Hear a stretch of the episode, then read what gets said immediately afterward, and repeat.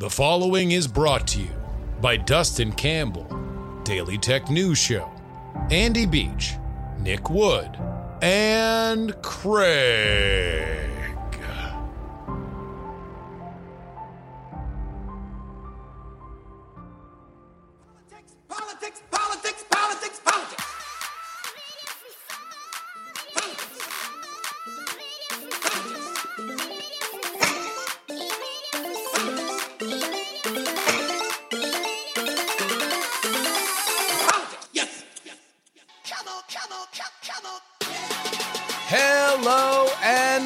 Welcome everybody to the Politics, Politics, Politics program for July 9th, 2021. It's your old pal, Justin Robert Young. We've uh, uh, got some some familiar voices for you, and we've got some updates on two of the three actual elections that we care about this year including the one that we flew our happy asses all the way out to New York City for. Looks like we have a winner in that contest. Eric Adams going over after his closest competition has now conceded. But boy, was it a squeaker! Go through all the details.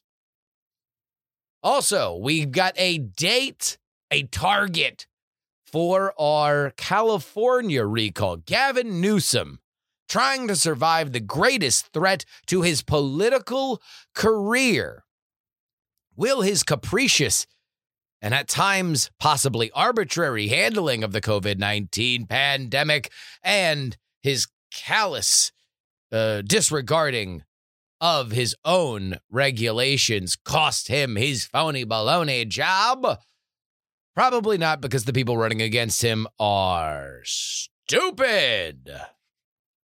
We'll get into that in a second. And our money man, Dave Levinthal, is back. He's got a look into the hilariously dumb world of Congress folk and the stock market boy, can they never seem to get it right.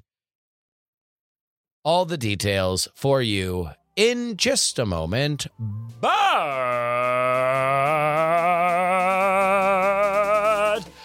first,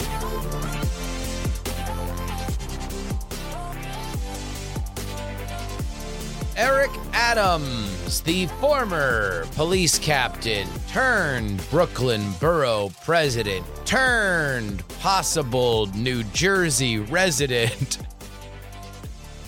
has survived all of it and become the Democratic nominee for mayor in New York City, considering the party uh, split there in the most populous city in America. That makes him the presumptive next mayor of New York City. Now, the way he got here was perilous. If we're going to tell the full tale, he was not the leader in this race until the final two months. He was running behind Andrew Yang, who flamed out and flamed out dramatically into fourth place. Maya Wiley was his progressive challenger, and she came up short despite the fact, or sorry, uh, despite the fact that she made a late charge. She was not the initial anointed progressive favorite. That was Scott Stringer. He got me tooed. Bye bye, sir.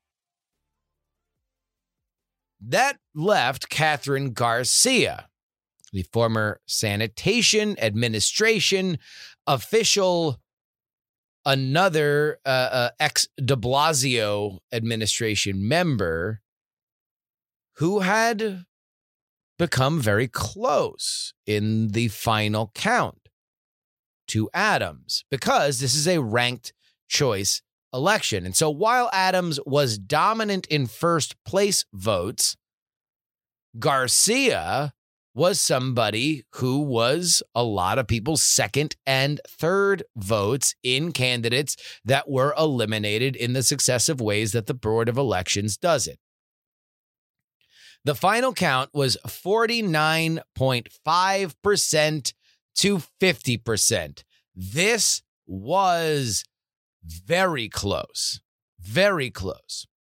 And before we go any further, let me give something to the New York City Board of Elections, something that has been echoed by not one, but all of the major candidates in this election. The New York City Board of Elections is an embarrassment. It is a total embarrassment. And I don't think that anybody should feel hesitation in saying that when all of the Democratic candidates in this race are saying the same thing.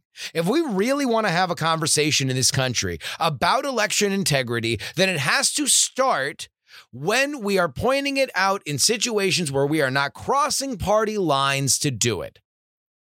So for Democrats, please, for the love of all that is holy, do not spare your ire for situations like this, specifically those of you in New York. Shred that Board of Elections, make it a big thing, make it a big thing.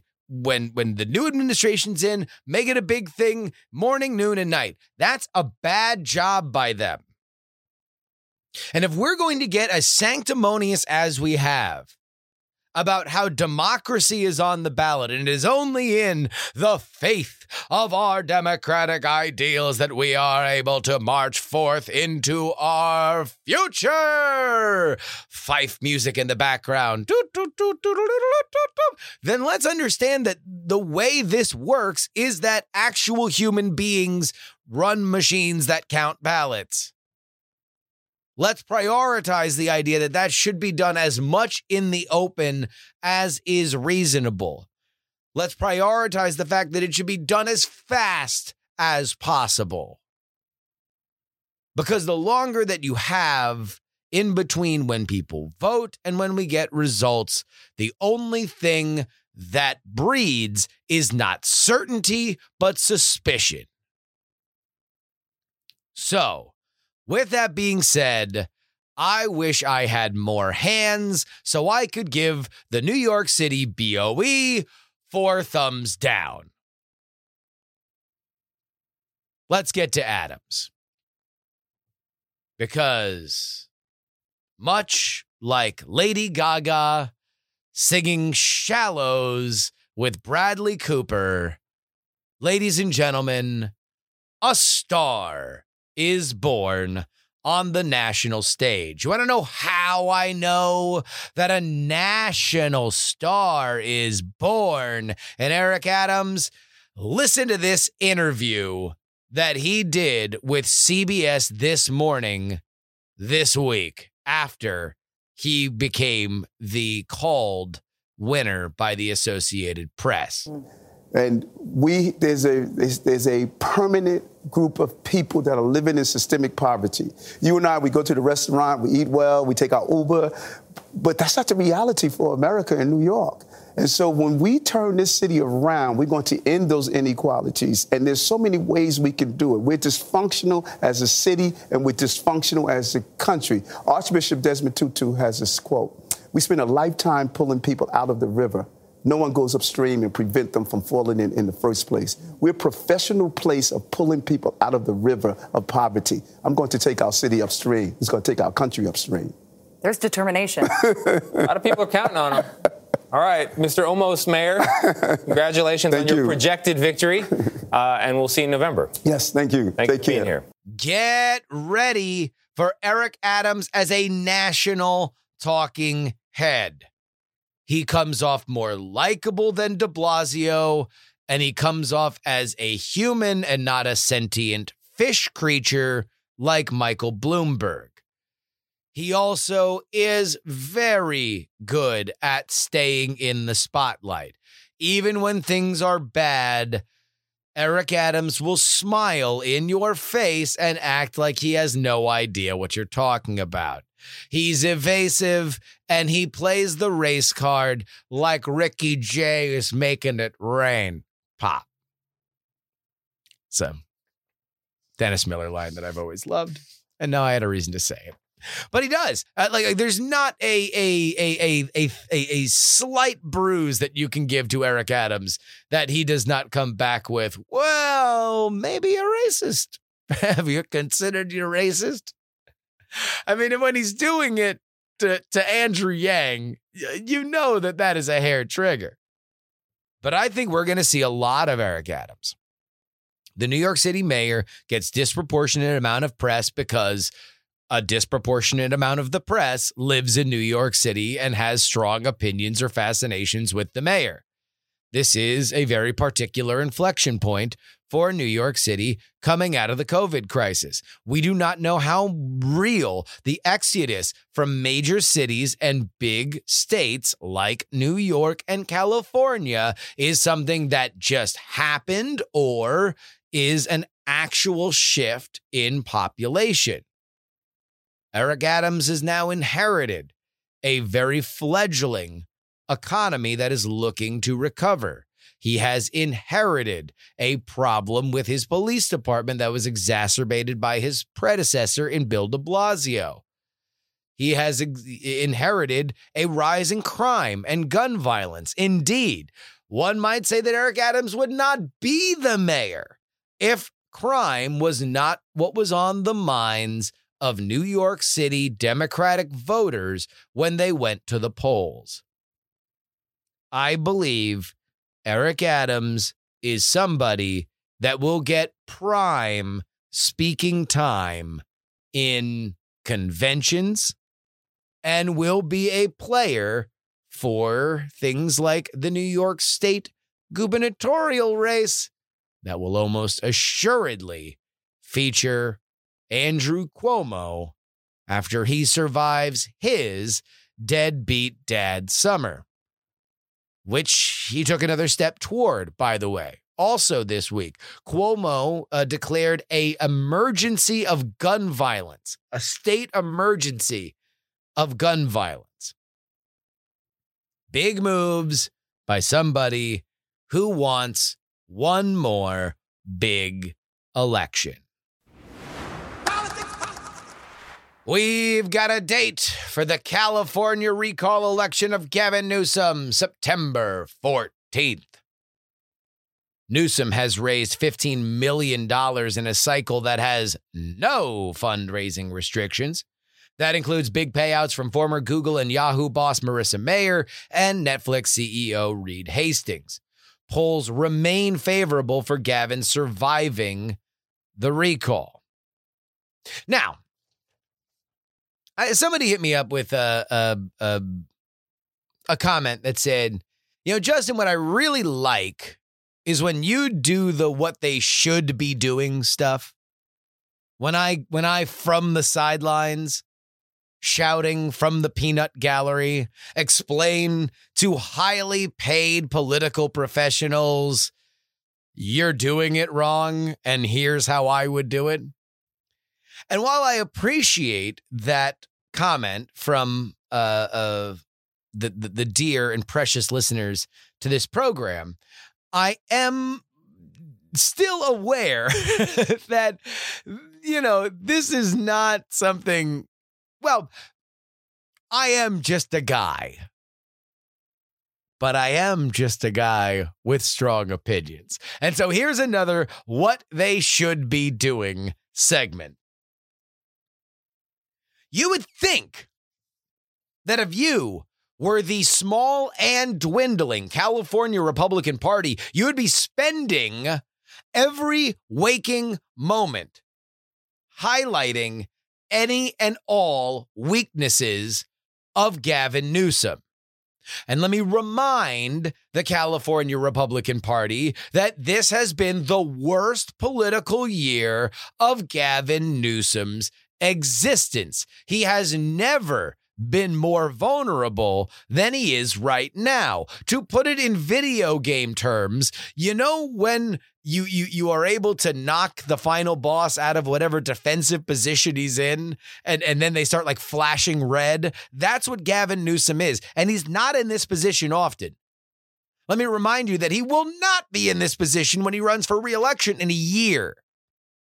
Because if we're just talking about Republicans versus Democrats, there are more Democrats in California, and the Democrats will always win. It's the reason why Gavin Newsom, with that $15 million, is going to spend a lot of money branding this the Republican recall because he wants to make it like the election in a year, but it's not.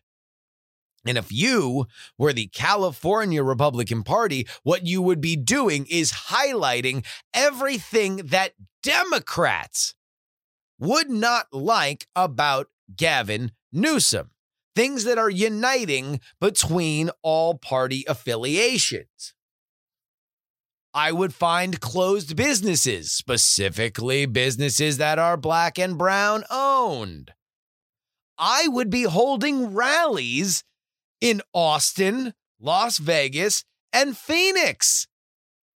I would ask former Californians who have moved in the last year why they moved out of California. I would be highlighting the fact that there has been an exodus. I would be shredding the arbitrary COVID policy of Newsom. I would create a, a, a, a month by month understanding of how those guidelines changed, why they changed, and if there's no reason why they changed, highlight the fact that they changed for no reason.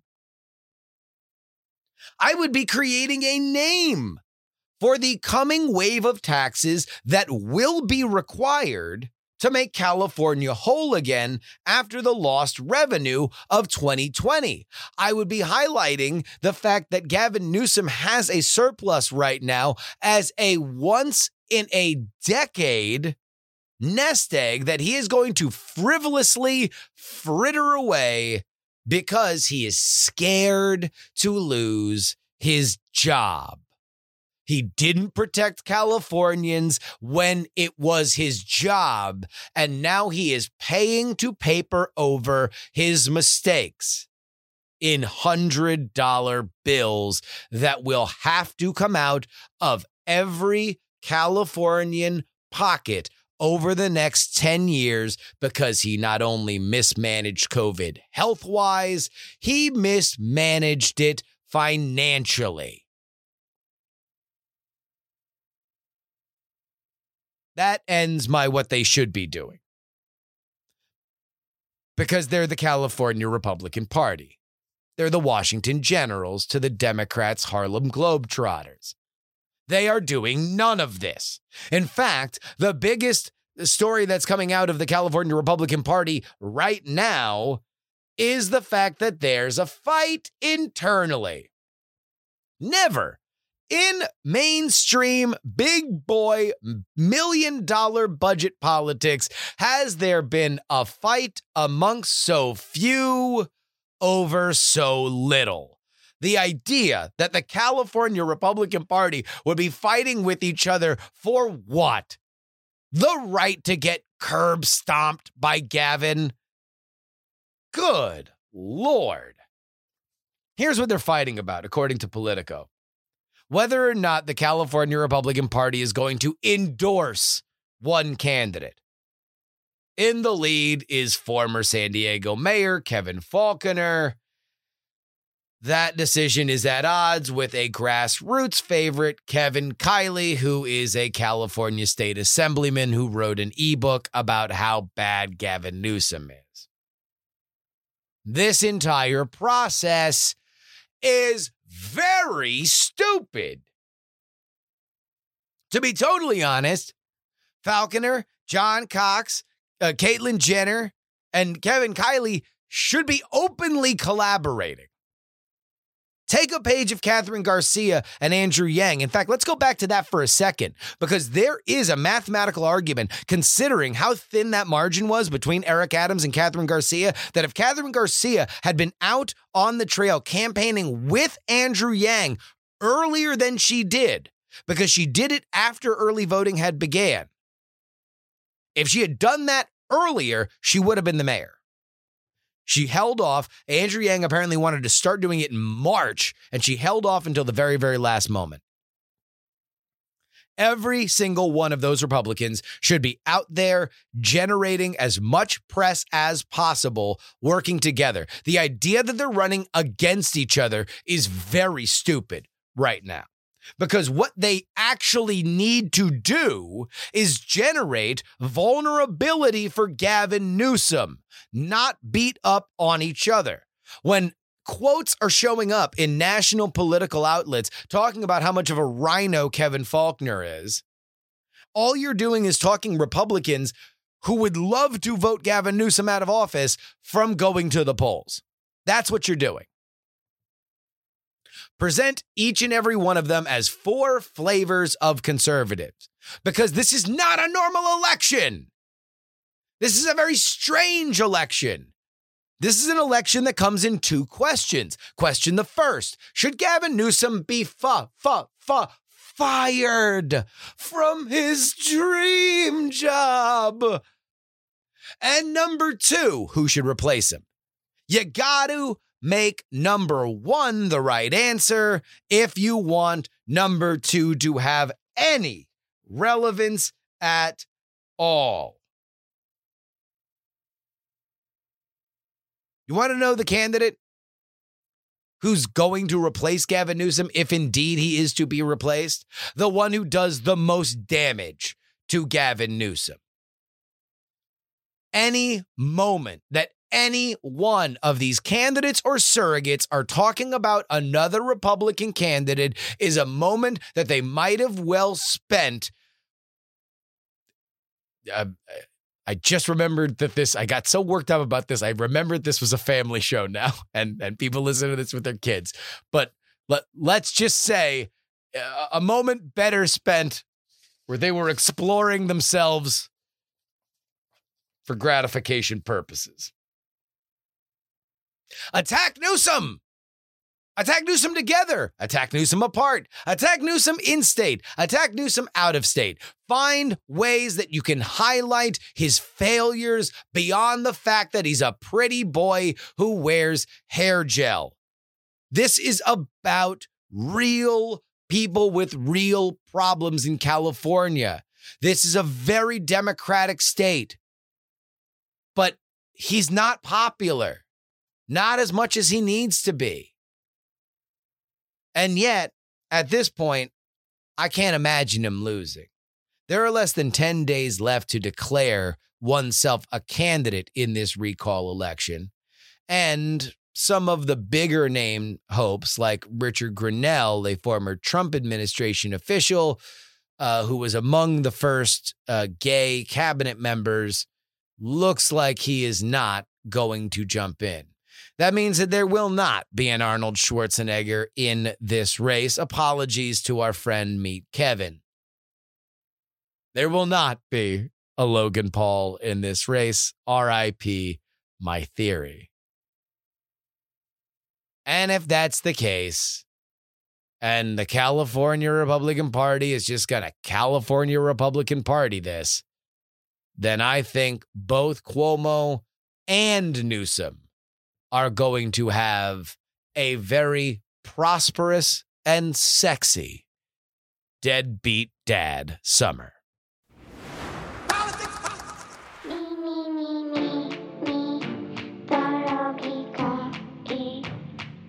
September 14th is the day of that recall election.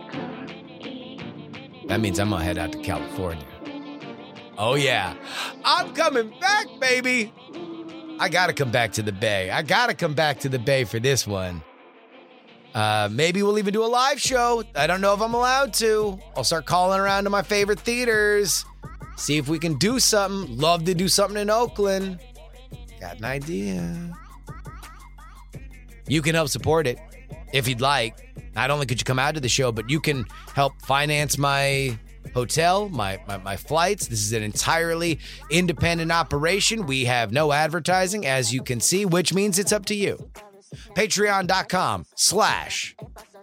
Oh wait, no, that's we don't say that anymore. we say take politics seriously.com. I've got too many Patreons. Uh, uh, uh, take politics seriously.com is where you go. You're gonna get something for your money. If you have not enjoyed the Patreon extras uh, and by enjoyed, I mean tried it lately. I, I really encourage you to because I've gotten good feedback on it. We get the Sunday, Sunday, Sunday show that comes out midnight Monday uh, morning, where I break down all the Sunday chat shows. I tell you guys what is uh, what the narratives that are being pushed, what a win or a loss looks like messaging wise over the next seven days, and then of course we have the late edition. The latest news that is broken on this show happens on the Thursday edition of the Extra. I do my best working hard for you, and then I spend most of the money when I can traveling to get better coverage. I greatly appreciate uh, uh, you guys being there for me and remaining there for me. TakePoliticsSeriously.com.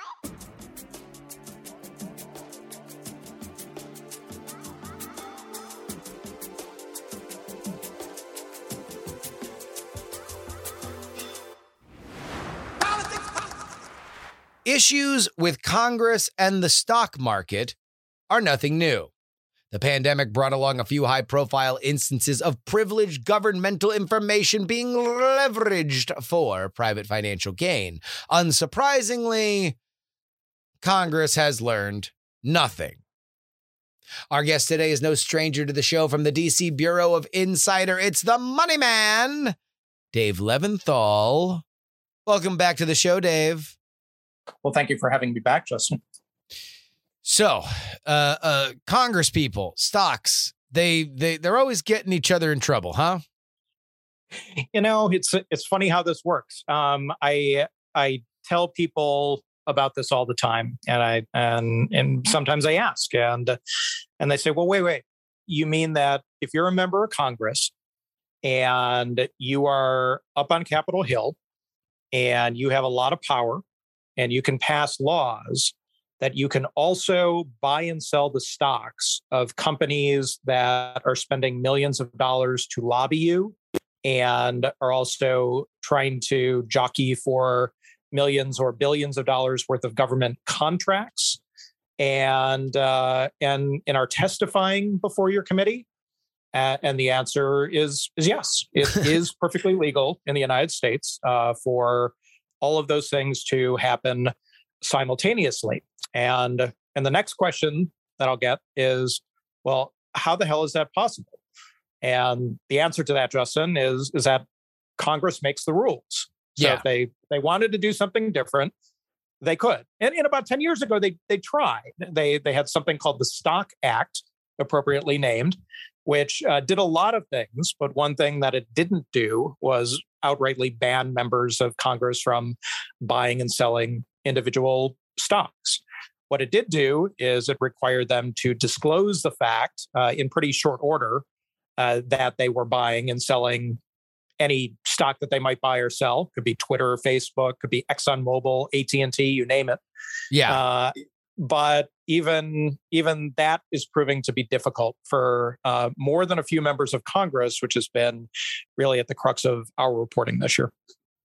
So before we get into what you specifically reported on, uh, the last big kerfuffle that I can remember was at the beginning of the pandemic when senators and uh, senators, including Kelly Loeffler, the the now departed Kelly Loeffler of Georgia, was charged with selling stocks after they got a briefing about coronavirus. Uh, uh, so is if we're going to take that as a baseline uh, or, or, or, judge our baseline based on that, is that among the more or less egregious examples of Congress people using either privileged information or or communication with businesses or their own power to enrich themselves? It wasn't egregious enough for the uh, for the Justice Department to charge either her or, for that matter, David Perdue or uh, Senator uh, Richard Burr or or a few others for for insider trading or other untoward activities as it related to their stock trades. Now, you brought up a, a key point here: is that members of Congress much different from probably you or me or, or most people out across the country, they are privy to a lot of information about a lot of different companies and a lot of different industries that that, that the average person is just not going to, to be able to have access to. And that information may or may not give them some sort of an insight into making a stock purchase or for that matter selling a stock that they already own. That would be advantageous for their own personal financial stability or aspirations. So this is where you get into the the notion of insider information or insider trading. And one thing that that is patently illegal for members of Congress is to have privileged insider information of that sort and act on it so that they can make money or prevent themselves from losing money. Yeah. And and that was a question uh, among some of the senators that that we just brought up. Now, the probably the the most egregious example of any of this uh, didn't have happen during the pandemic or right before the pandemic, but but uh, quite a few months before we we went into pandemic mode, and that involved Representative Chris Collins, a Republican from Western New York, who he ultimately was charged and convicted of insider trading involving um, personal financial decisions that that he made, where ultimately he it was determined that that he did do exactly what we just described. Yeah, and he went to federal prison at least for a little while until Donald Trump in December of this past year pardoned Chris Collins, and as we speak right now, Chris Collins is a free man. So that is what gets you landed in jail. Is is him actually using information to to prove beyond a shadow of doubt and i would guess based on the baseline that we have set previously has a pattern or history of doing insider trading in, order to go to prison for any of this type of activity you have to really really really colossally screw up and do so in a way where it's not a mistake it's not a paperwork error. It's not something where where you just kind of, you know, meant to do the right thing but ultimately didn't, and and you kind of get a pass or a slap on the wrist. Chris Collins, it was determined, and, and he ultimately pleaded guilty to to doing all the bad things, yeah. and and then then went to prison as a result of it. But short of that, uh, the best that might happen would be judgment in the court of the public opinion, really, uh, yeah. and and not be a matter of criminality, not be a matter, even if it is investigated, of, of you getting penalized in, in a significant way. And and even if you did get a monetary penalty, and sometimes monetary penalties are, are doled out in a civil sense, most of the time the folks who are trading stocks in the six, seven, eight figures aren't really too concerned about making a three or four figure payment um, over the fact that they screwed up on a stock trade yeah. or disclosing it or whatnot. Uh, it's it's a very very small price to pay. It's sort of like you know when the NFL player who's got a uh, $75 million contract over four years. Uh, it celebrates a little too much and, and gets dinged with like a $15,000 penalty after the fact. I mean, it's yeah. A rounding error, and, and that's really all it is. And we have some members of Congress who are uh, um, among the wealthier individuals in the country, and their their net value is not exactly like Bill Gates uh, level here, um, but nevertheless, it's uh, definitely in the you know 0.1% of the 1% and uh, that's not that's not everyone that's not most people but it is some and those are the ones who oftentimes are, are having the most complex and the most frequent stock trades and, and stand to get into the most trouble as of it just because of the level of stock trading that they are doing or having financial advisors do it on their behalf so from the reporter's perspective what got you interested in this particular subject and what did you find I mean, the the oldest adage in the reporting book, at least going back to Watergate, follow the money. And, and you know, this this is this is the kind of situation where uh, the lawmakers and their personal decisions will intersect and and sometimes be intertwined with the uh, with the public decisions that they're making or the information that that they're gleaning or learning in in service to the body politic in service to their constituents.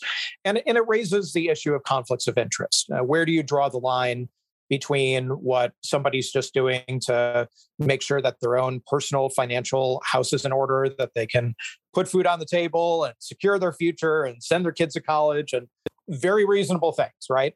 But on the other hand, if you are making decisions, if you've been elected and you've been empowered, if the people have sent you to Washington to do a job, not on your own behalf, but but on on the electorate's behalf, then there are certain expectations that come with that. And if you are making decisions that are in your own personal financial interest, and, and perhaps doing that uh, in a way that could be before um, the interest of the people who have elected you, to Washington, D.C., to represent you in Washington, D.C., then that is in the public interest to know. And as journalists, that that's what we do uh, here. And if, if, we're doing our jobs, hopefully, is that we're we're writing stories and and we're revealing things about the way that power works, the way that Washington works, so that the public is going to have information and, and have data to understand and also decide for themselves whether they think that there's something kind of funky going on here. And that's why we pay so close attention to this. And, and also, the law is written, even if it's not written as strongly as some had conceived it or wanted it uh, in here in Washington. The law mm-hmm. is still, nevertheless, Justin, written in a way where the point here is transparency. The point here is disclosure, and and the the law is put in place so that the public will have information, or journalists will be able to find this information and and write about it, uh, or or tell the public about it uh, so that the public can make a decision about whether they they think this is just fine and, and they're cool with it, or if this is not something that they are really all that cool about when they see how lawmakers are are buying and selling the uh, the stocks that they are. How does that transparency work? Like, are they publishing on regular intervals what they hold, and so you can track it that way? And and at what frequency does that happen? So the way the law is written, and this again is the Stock Acts that was passed in uh, in 2012. It says that if you are a member of Congress, Senate or House, and you make a stock trade and you know about it today because you made it yourself, you're on the clock for 30 days. So within 30 days, you've got to file a report to the House or to the Senate, and that report will show what stock you bought, what okay. stock you sold, and it'll give a broad value. So not the specific dollar figure. It'll, for example, if you if you made a five thousand dollars stock purchase of, I don't know, pick a company. Give give me give me AT and T, AT and T, AT and T. Uh, the you know old you know, old Ma Bell. We'll yes. we will we will put five thousand dollars not on this document. We will put one thousand to fifteen thousand dollars on that document. So anywhere within that range is going to fall in that range. Now, the bigger the stock trade, the broader the range, and you can see how this is yeah, kind of a difficult thing to track if you've got somebody who's very, very wealthy. So if you read some of our stories about this, often I'll say, well, you know, this stock trade or these 20 stock trades that a congressman made, uh, the minimum might have been around a million bucks and the maximum might have been around five million dollars. So that that's the level of disclosure that that we get. Now, say you have a stockbroker or a financial advisor who makes trades on your behalf. You are on the hook for notifying publicly and filling out one of these forms, public forms, within 45 days of the trade. So, regardless if you find out about the trade 44 days after the trade was actually made, uh, you're going to have to file a report the next day because the law says that it's got to be a maximum of 45 days hook line and sinker no holds barred after the trade was made. So that that gets into the weeds i know a little bit here but why is this important? It's important because the idea here with the with the trade disclosure is that it's not going to happen a year after the fact it's not going to happen 5 years after the fact and when you for example have a pandemic that is grabbing the country by the throat and, and potentially bringing it to its knees. And there are concerns about lawmakers buying and selling stocks that are going up and down based on the pandemic itself. Time really becomes of the essence. And if the public is going to find out if there are any conflicts of interest here, or if lawmakers are trying to profit off the pandemic, which was a very real and not theoretical question, then then you need that information pretty soon thereafter the trades uh, have been made. Uh, otherwise, it's going to be, you know, almost a a, a, matter of history as opposed to something that that has the urgency of uh, potential corruption in government one of the defenses I remember of that pandemic situation was the idea that it wasn't any of the senators, uh, it was their financial advisors. And of course, they're rich people. So they would have financial advisors that are making these decisions totally independent of anybody that might have information about this coronavirus that was going to radically affect these stock prices. Uh, uh, I would imagine then that A, uh, decisions made by a financial advisor also counts for this stock act. And b the information that we got about the Perdue and Loeffler trades along with the other senators uh, were self-reported?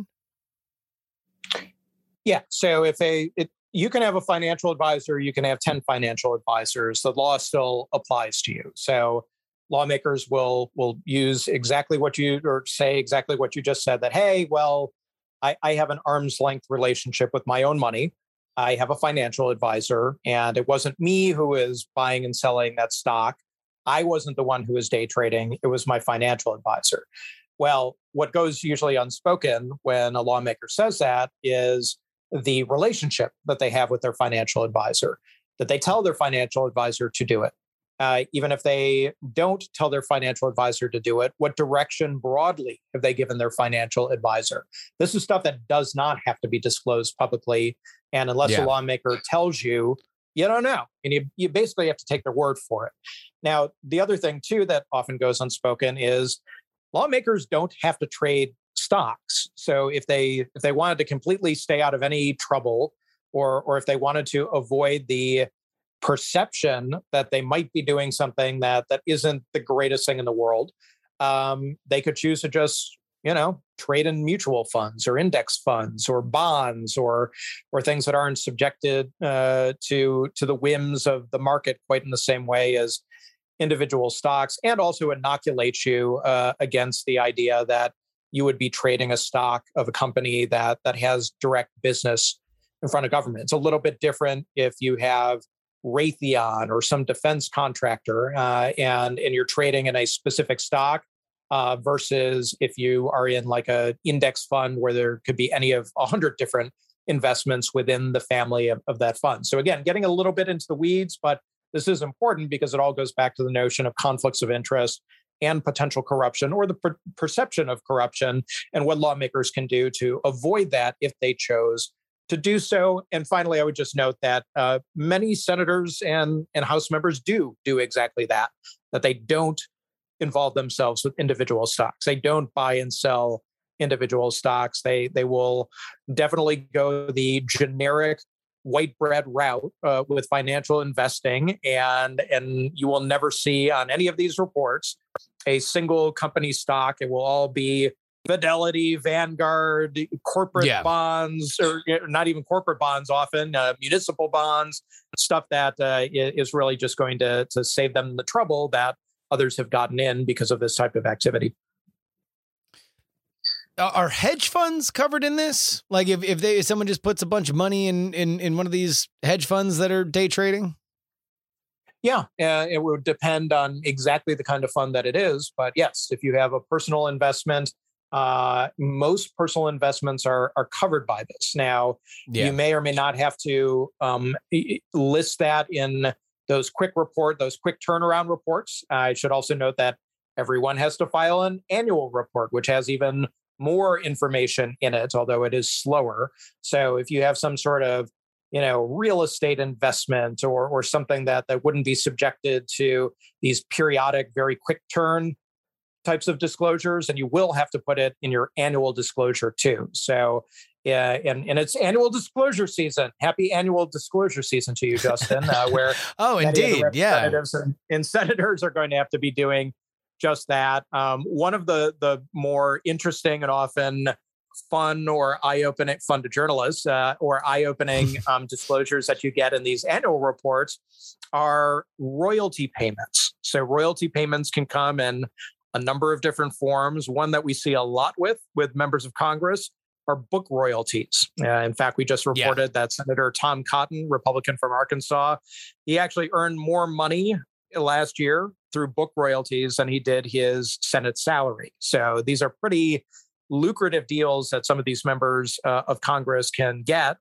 And they have the option to donate the proceeds that they made from their book to charity if they wanted to, but also too they have the ability to pocket that money if they so choose. Uh, all they have to do is disclose the fact that they made the money, and what they do with it from there on in is more or less up to them. You know, total aside here, but I was uh, for another project that I'm working on, uh, uh, researching an old PBS uh, a frontline episode called "Why People Hate the Press," and one of the major issues that they hammer on is the press or members of the press cashing in on speaking engagements, which is so funny because like this only came out in I think 97 or 98. Like it was like there is a website for it, uh, uh, but a very very early one.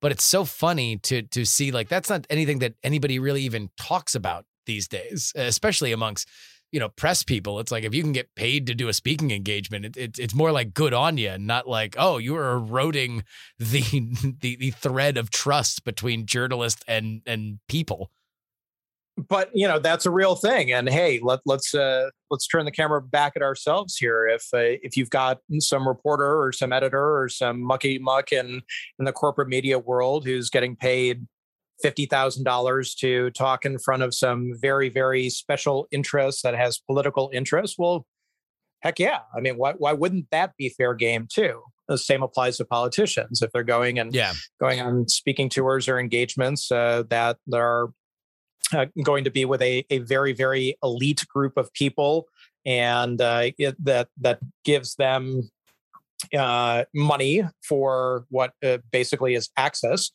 that can be a big deal now oftentimes the way that they will do it is not through speaking tours but they they will do it through political fundraising events and yeah. Uh, we, we have found uh, more examples than i could possibly count justin of, of where lawmakers will, for a price, will set the price, and that will get you a certain level of access.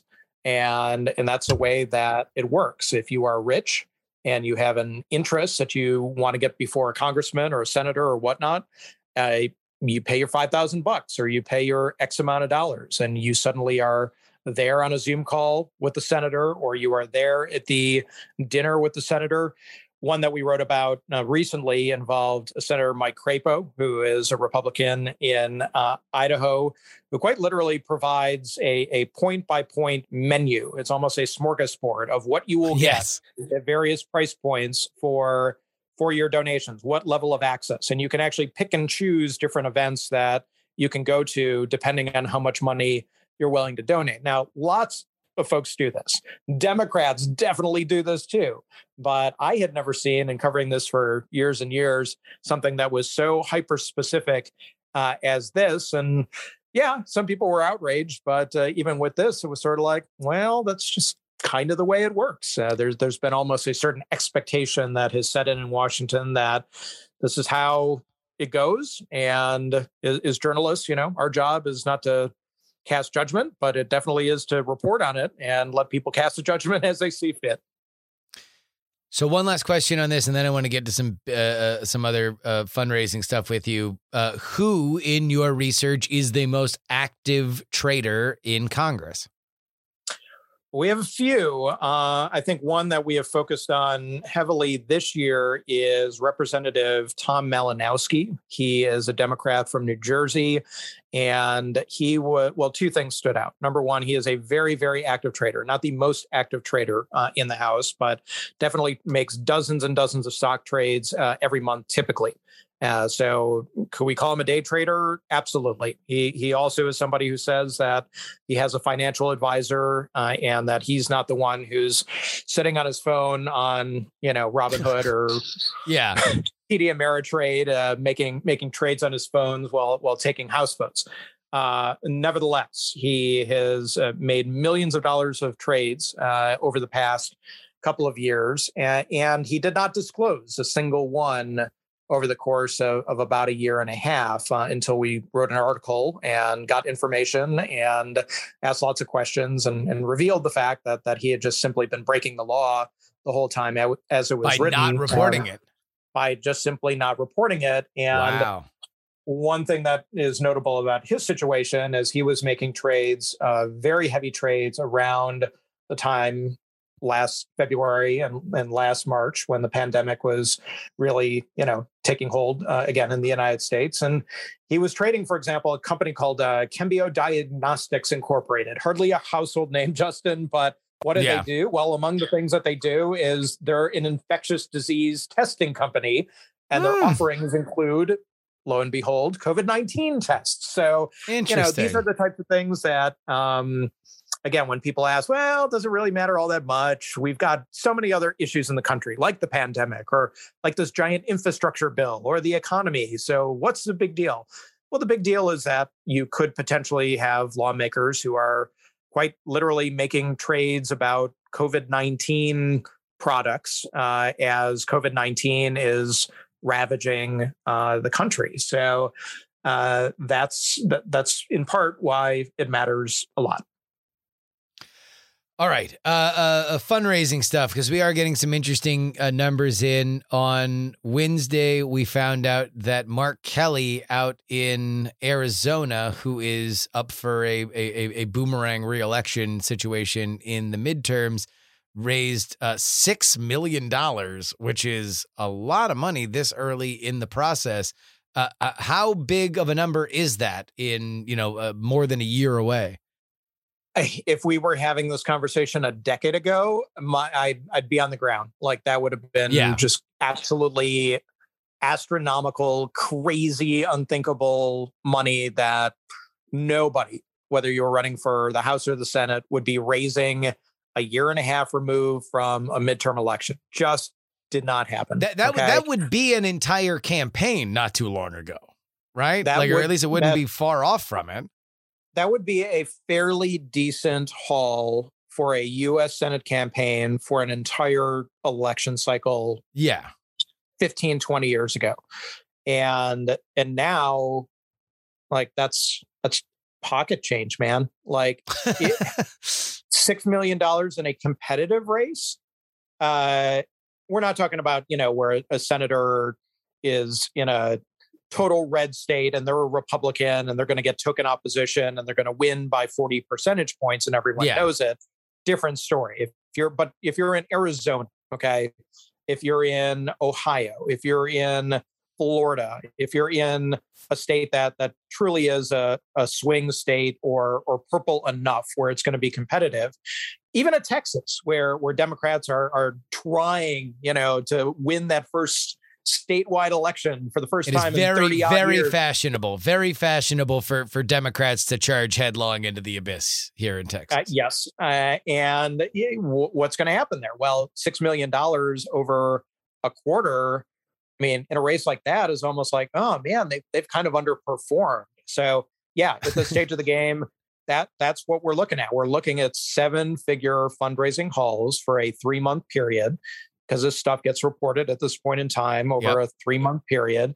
And so yeah, Mark Kelly, uh, it's kind of kind of a shoulder shrug, like oh yeah well of course he's going to be raising that kind of money. He's in a competitive state. He's in a competitive race. What it speaks to though is how state elections or or statewide elections uh, are really no longer statewide elections. They are they are national elections in Yeah. their own right even if even if people in New Mexico will not be voting in this race even if people in New York and Georgia and Washington state and North Dakota are not voting in Arizona one thing that all of them can do is donate money to the candidates in that race so that the, that candidate can raise $6 million or raise $20 million or whatever the heck it may be and and really that that is a function of of the ease with which people have right now to to donate money uh, ActBlue which is a Yep. liberal democratic fundraising platform the the, the really the- official the official Democratic fundraising Very platform, much. right? and and and they're a true innovator uh, in this regard. Now, the Republicans have developed WinRed, which is the uh, answer, their answer to ActBlue, and has been, I, think you could say, less successful. It's also much newer than Yeah. ActBlue has been, but the same underlying principle is there that it's super easy to donate money. It's sort of the Amazon.com one click theory of making a payment and Recurring. uh, totally. Yeah. Uh, sign them up for make your monthly payments. And so, sometimes we'll even check the box for you, which is a highly controversial thing. Ah, Congress even considering a bill to ban this uh, because a lot of people, especially people who might be elderly or or might be uh, you know it, susceptible uh, to or or don't have the financial sophistication to necessarily see that this is going to put them on the hook month after month after month for making a payment.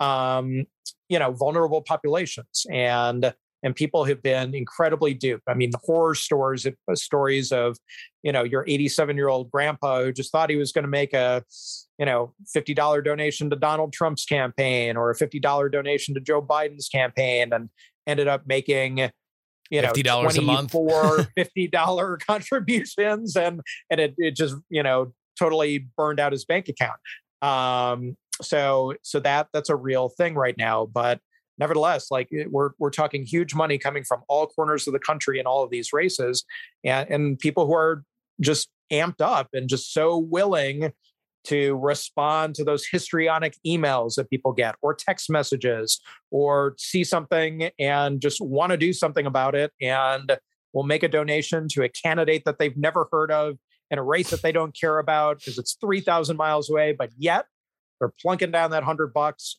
and they're not the only one One last question, one word answer, and I'll get you out of here on this. I want to get you on the record. What race will be the most expensive in the midterms? So both candidates.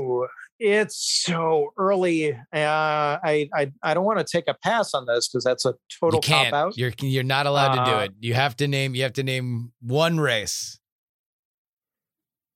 Can can I pick a state race? Sure. Yeah. Uh, it might not be the most expensive, but I think it's got an outside shot. So I'll give you our dark, dark horse uh, case, and that that's going to Okay. be the Florida gubernatorial race. Um, and I was thinking that. and, and here's why. Uh, two words back at you: Ron DeSantis. Ron DeSantis matters uh, because he is one of the most uh, high-profile governors of country uh, in the country right now. Uh, he Democrats think that they actually have some chance of knocking him off, and if they do knock him off, that is going to be perhaps the the the biggest trophy that they the Democrats could possibly get. Um, because if Donald Trump doesn't run for president in 2024, Ron DeSantis, DeSantis, is going to yeah. be absolutely at the top of everyone's list uh, as the potential Trump 2.0 successor to the Trump mantle and the Trump legacy. So that that could be a major twofer, which I suspect is going to drive a whole whole heck of a lot of cash to a race that uh, even if all those factors weren't in play would still be huge because it's Florida and it's one of the biggest states in the country and there are multiple media markets and it's just hella expensive to run there. So you got confluence of lots of factors that, that really add up to what could potentially be a nine figure election um, among other races around the country that also too could be very much nine figure elections because we had several of them among Senate races alone just this past election in 2020. Yeah, for whatever reason, I, I think the Rubio race has a chance to be almost bigger because I think that there's more actual like talent that the Democratic Party cares about in that race than there is in the DeSantis race. But I, I I agree with all of your all of your underlying facts though. I think Florida is just A, an expensive state, and B, it will, as it often is, the loudest state uh, when it comes to uh, many things, including the midterm elections. Uh, Dave, where can people read you? They they can read me at Insider, uh, the artist formerly known as Business Insider, which we still use uh, as well. BusinessInsider.com, Insider.com, and I tweet at Dave Levinthal. That's L E V I N T H A L. Absolutely. And everybody go get that that Insider Pro subscription. It is great. They do an amazing job on that site, including, of course, the DC Bureau. Thank you so much, Dave. My pleasure. Thank you. Politics, Politics, Politics is written and hosted by me, Justin Robert Young, for Dog and Pony Show Audio in Austin, Texas. It was edited by Brett Stewart. You can go ahead and thank Dave Levinthal for being on the show by heading on over to px3guest.com. Our email is theyoungamerican at gmail.com. Our Twitter is px3. Tweets are live. Twitch streams are at px3live.com. Our newsletter is at px3newsletter.com, and our podcast is at px3podcast.com. You can get our merch, including logos and mugs and masks, and our COVID shots equals body shots t shirts and tank tops at politicsmerch.com. You can support me directly with a one-time donation to paypal.me slash payjury. Our Venmo is Justin-Young-20 and our Cash App is PX3 Cash. You can send any physical items, including ca- or, uh, yeah, cash, yeah, unmarked bills, checks, whatever. P.O. Box 153184, Austin, Texas 78715. Again, P.O. Box 153184, Austin, Texas 78715. Of course, you can always get our bonus content at takepoliticsseriously.com. $3 tier gets you two bonus podcasts each and every week, covering all the news that we miss on our free podcasting schedule on Wednesdays and Fridays. And our $10 tier gets your name read at the end of the podcast, like these fine folks in the Titanic. $10 tier, including Headphones Neil, Dr. G, the other half of Whiskey Wednesday, Idris, the Government Unfiltered Podcast, 100 Mile Runner, Berkeley Stephen, Kathy Mack, Zombie Doc, D. Really? Methuselah, Honeythuckle, The Jen, Middle Aged Mike.com Junkies, Calamities App, D Laser, Lord Scale, De Quince, the Third, and Gloria Young for King of the New World Order. Utah, Jimmy Montana, Chad, David, Snuffies, off Route 44. Charles, Olin and Angela, DL, Miranda Janelle, persons familiar with the matter. Robert, Casey, Paul, the most conscientious nonpartisan listeners, Brad, Will, just another pilot, Frozen Summers, Jay Pink, and Andrew. You want your name read next to them? Yeah, head on over to takepoliticsseriously.com and sign up at the $10 level. That's it for this week. Another in the books for the PX3 era. Temperatures heating up. Recall has a date. We got our eye on that Virginia gubernatorial election. Might finally have a little bit of tingle, a little bit of sizzle to this show electorally. And we've got some special stuff coming your way either next week or the week after. I want to thank everybody for supporting this program. Andrew Heaton's on the show next week. Till next time, is your old pal Justin Robert Young saying uh, some shows talk about politics, others talk about politics, and still more discuss politics. But this, this is the only show that dares discuss. Oh, three.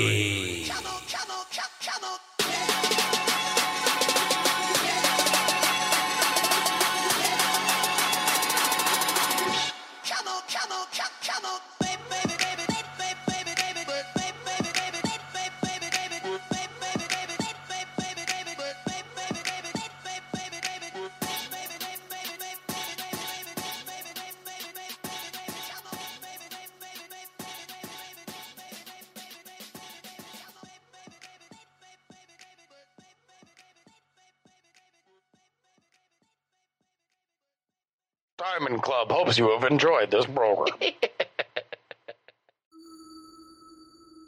Dog and Pony Show Audio.